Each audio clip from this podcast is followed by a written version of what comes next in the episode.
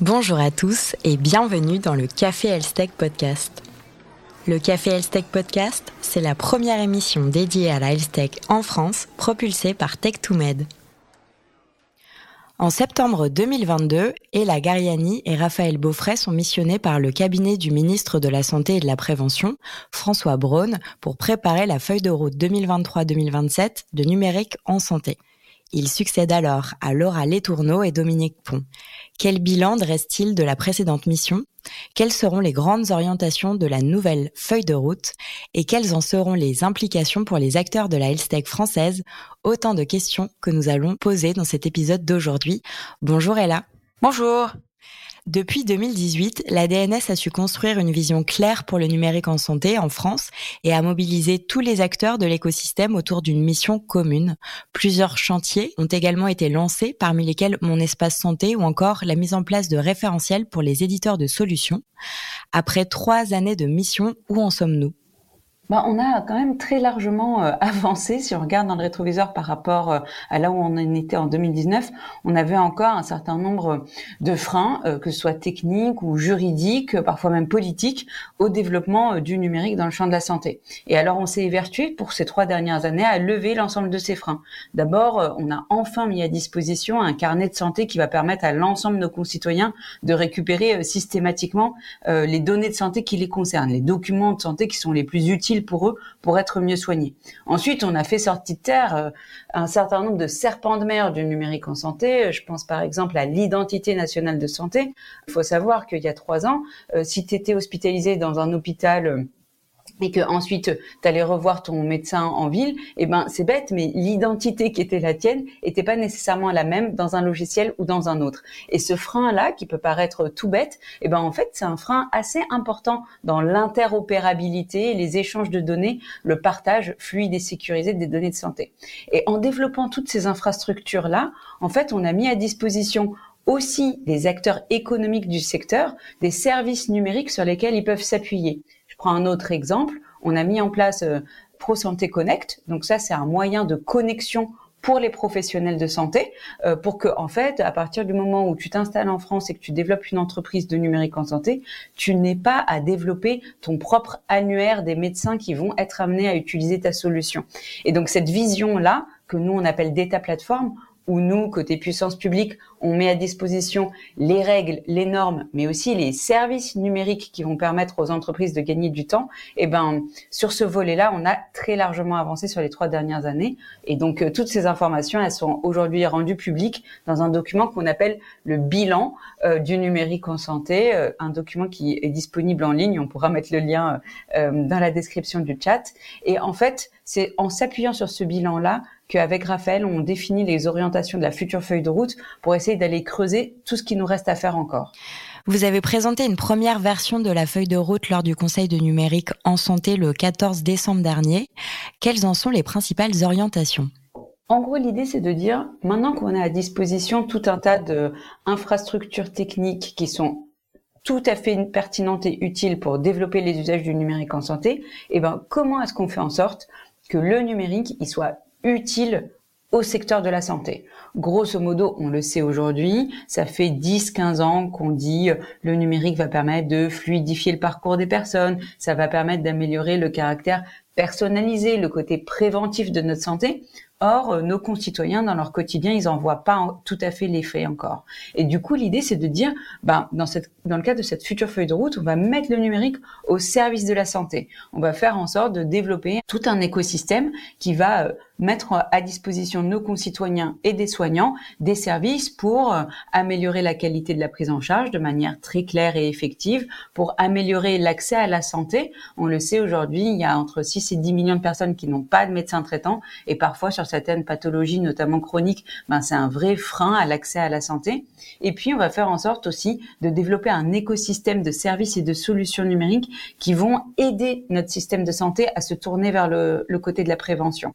Cette nouvelle feuille de route, elle est vraiment axée autour de un principe simple qui est mettre le numérique au service de la santé.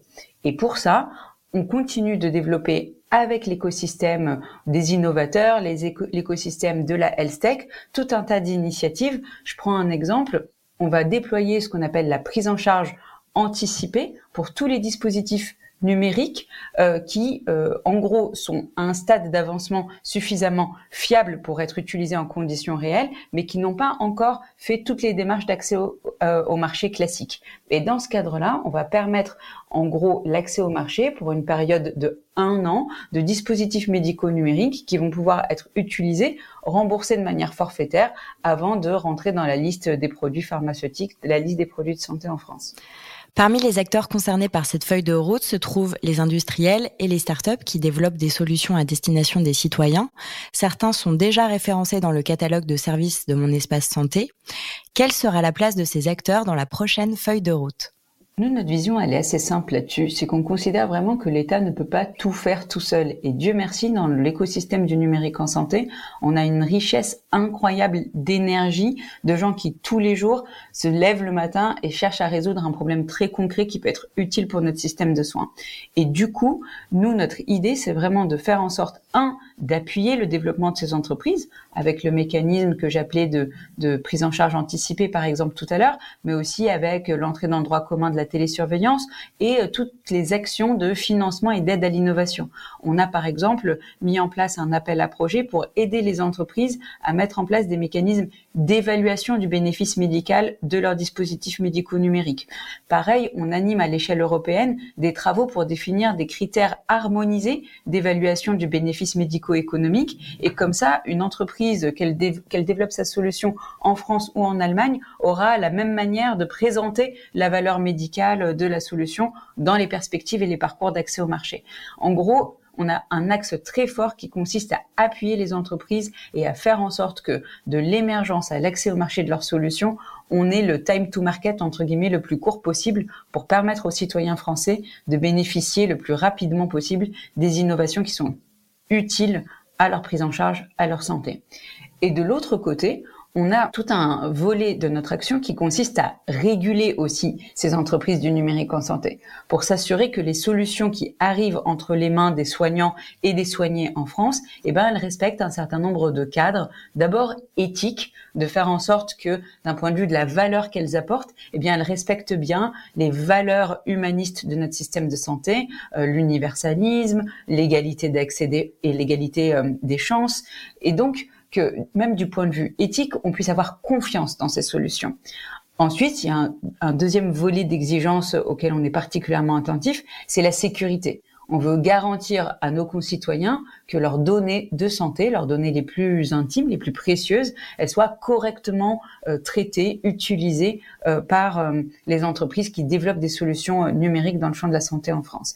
Et puis enfin, un troisième volet auquel on est particulièrement attentif, c'est l'interopérabilité. Si on veut vraiment demain faciliter le partage fluide, sécurisé des données de santé pour que les personnes soient mieux soignées, eh ben, il faut que chacun, dans la solution qu'il développe, respecte un certain nombre de règles pour que les données qui sont euh, traitées, partagées, eh ben, elles respectent le même format, le même protocole d'échange. Et donc, en gros, on a tout un volet de notre action qui consiste à appuyer le développement des entreprises dans le champ du numérique en santé. Et on a un autre volet de notre action qui consiste à définir et faire en sorte qu'un certain nombre de règles soient bien respectées par les entreprises qui développent des services numériques dans le champ de la santé en France. Comment définiriez-vous le rôle de la DNS vis-à-vis -vis des éditeurs de solutions? Alors, nous, à la DNS, on est au sein du ministère de la Santé les responsables de la stratégie ministérielle pour, en gros, définir cette politique publique du numérique en santé avec ces deux volets. Le volet euh, comment faire en sorte que euh, les solutions numériques les plus innovantes et les plus utiles à la santé des Français soient accessibles rapidement sur le marché et un autre volet qui consiste, comme je le disais, à réguler l'environnement du numérique en santé. Donc nous, on définit cette politique, mais pour la mettre en œuvre, on n'est pas tout seul. On s'appuie notamment sur nos partenaires comme l'Agence du numérique en santé et l'assurance maladie. La feuille de route qu'on définit, c'est une feuille de route collective autour de laquelle l'ensemble des parties prenantes publiques, en gros, l'ensemble des acteurs publics qui interviennent dans le champ du numérique en santé, portent un certain nombre de responsabilités. Et en fait, notre rôle vis-à-vis -vis des entrepreneurs, c'est d'abord d'être à l'écoute pour définir une stratégie qui soit cohérente avec leurs besoins, leurs enjeux, mais aussi euh, d'être entre guillemets les régulateurs de l'écosystème dans lequel ils se développent. La France contribue très activement à de nombreux projets européens. Parmi les plus connus, on peut citer l'espace européen des données de santé. Quelle place joue cette ouverture européenne et cette collaboration internationale dans votre feuille de route? En gros, nous, on a une conviction qui est assez simple, c'est que c'est à l'échelle de l'Europe qu'on doit définir une stratégie pertinente pour le numérique en santé. Pourquoi? D'abord parce que si on veut définir des services sur lesquels on est la main en sens euh, vraiment de la souveraineté de notre capacité à définir les orientations qui nous paraissent souhaitables pour le développement du numérique dans le champ de la santé, eh ben c'est à l'échelle européenne qu'on doit définir cette stratégie-là pour avoir une taille critique suffisante entre les géants américains et chinois. Donc on doit définir une stratégie européenne sur le numérique en santé aussi pour faire en sorte que nos entreprises dans le champ du numérique en santé, elles aient un marché de taille critique pour se développer et enfin avoir, on va dire, des géants européens qui se développent dans le champ du numérique en santé. Donc on a vraiment cet enjeu, un, de souveraineté et deux, de marché unique qu'il faut qu'on développe à l'échelle européenne. Autour euh, du projet de règlement pour un espace européen des données de santé, il y a pas mal de choses qui vont euh, se construire. D'abord, il va y avoir un règlement qui, sincèrement, va beaucoup impacter notre secteur. Pour les experts, euh, ils disent parfois que ça a un impact autant que ce qu'a été le RGPD ces dernières années. Donc il faut que collectivement, on se prépare à ce nouveau projet de règlement.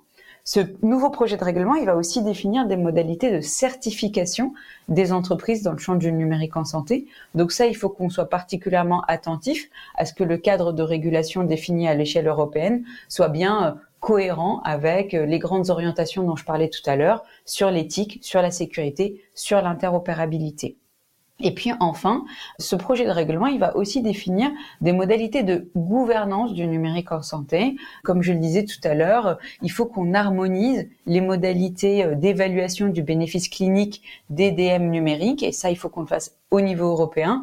On espère que euh, l'espace européen des données de santé et le projet de règlement qui va avec diront quelque chose de cela. Comment est-ce qu'on doit évaluer le bénéfice clinique des solutions à l'échelle européenne? Mais il va aussi définir euh, en gros des normes d'interopérabilité qui vont être choisies euh, à l'échelle européenne. Et ça, pour nous, c'est vraiment des vrais accélérateurs de développement internationaux pour les entreprises du secteur du numérique en santé parce que ça va définir en gros des standards à l'échelle européenne qui vont euh, très largement faciliter le, développement de leurs solutions au-delà des frontières euh, euh, de l'Hexagone. Donc nous, on est très investis pour suivre ce projet de règlement à l'échelle européenne et pour s'assurer qu'il serve bien l'accélération et la transformation numérique de notre système de santé, tout en respectant le cadre de valeurs dont je vous ai parlé et qui nous tient particulièrement à cœur. Et là, merci beaucoup d'avoir participé à cet épisode. Merci à vous. Cet épisode du Café Health Podcast est maintenant terminé. Nous vous remercions de l'avoir écouté. Abonnez-vous dès maintenant à votre plateforme d'écoute préférée pour écouter les prochains épisodes. À très bientôt.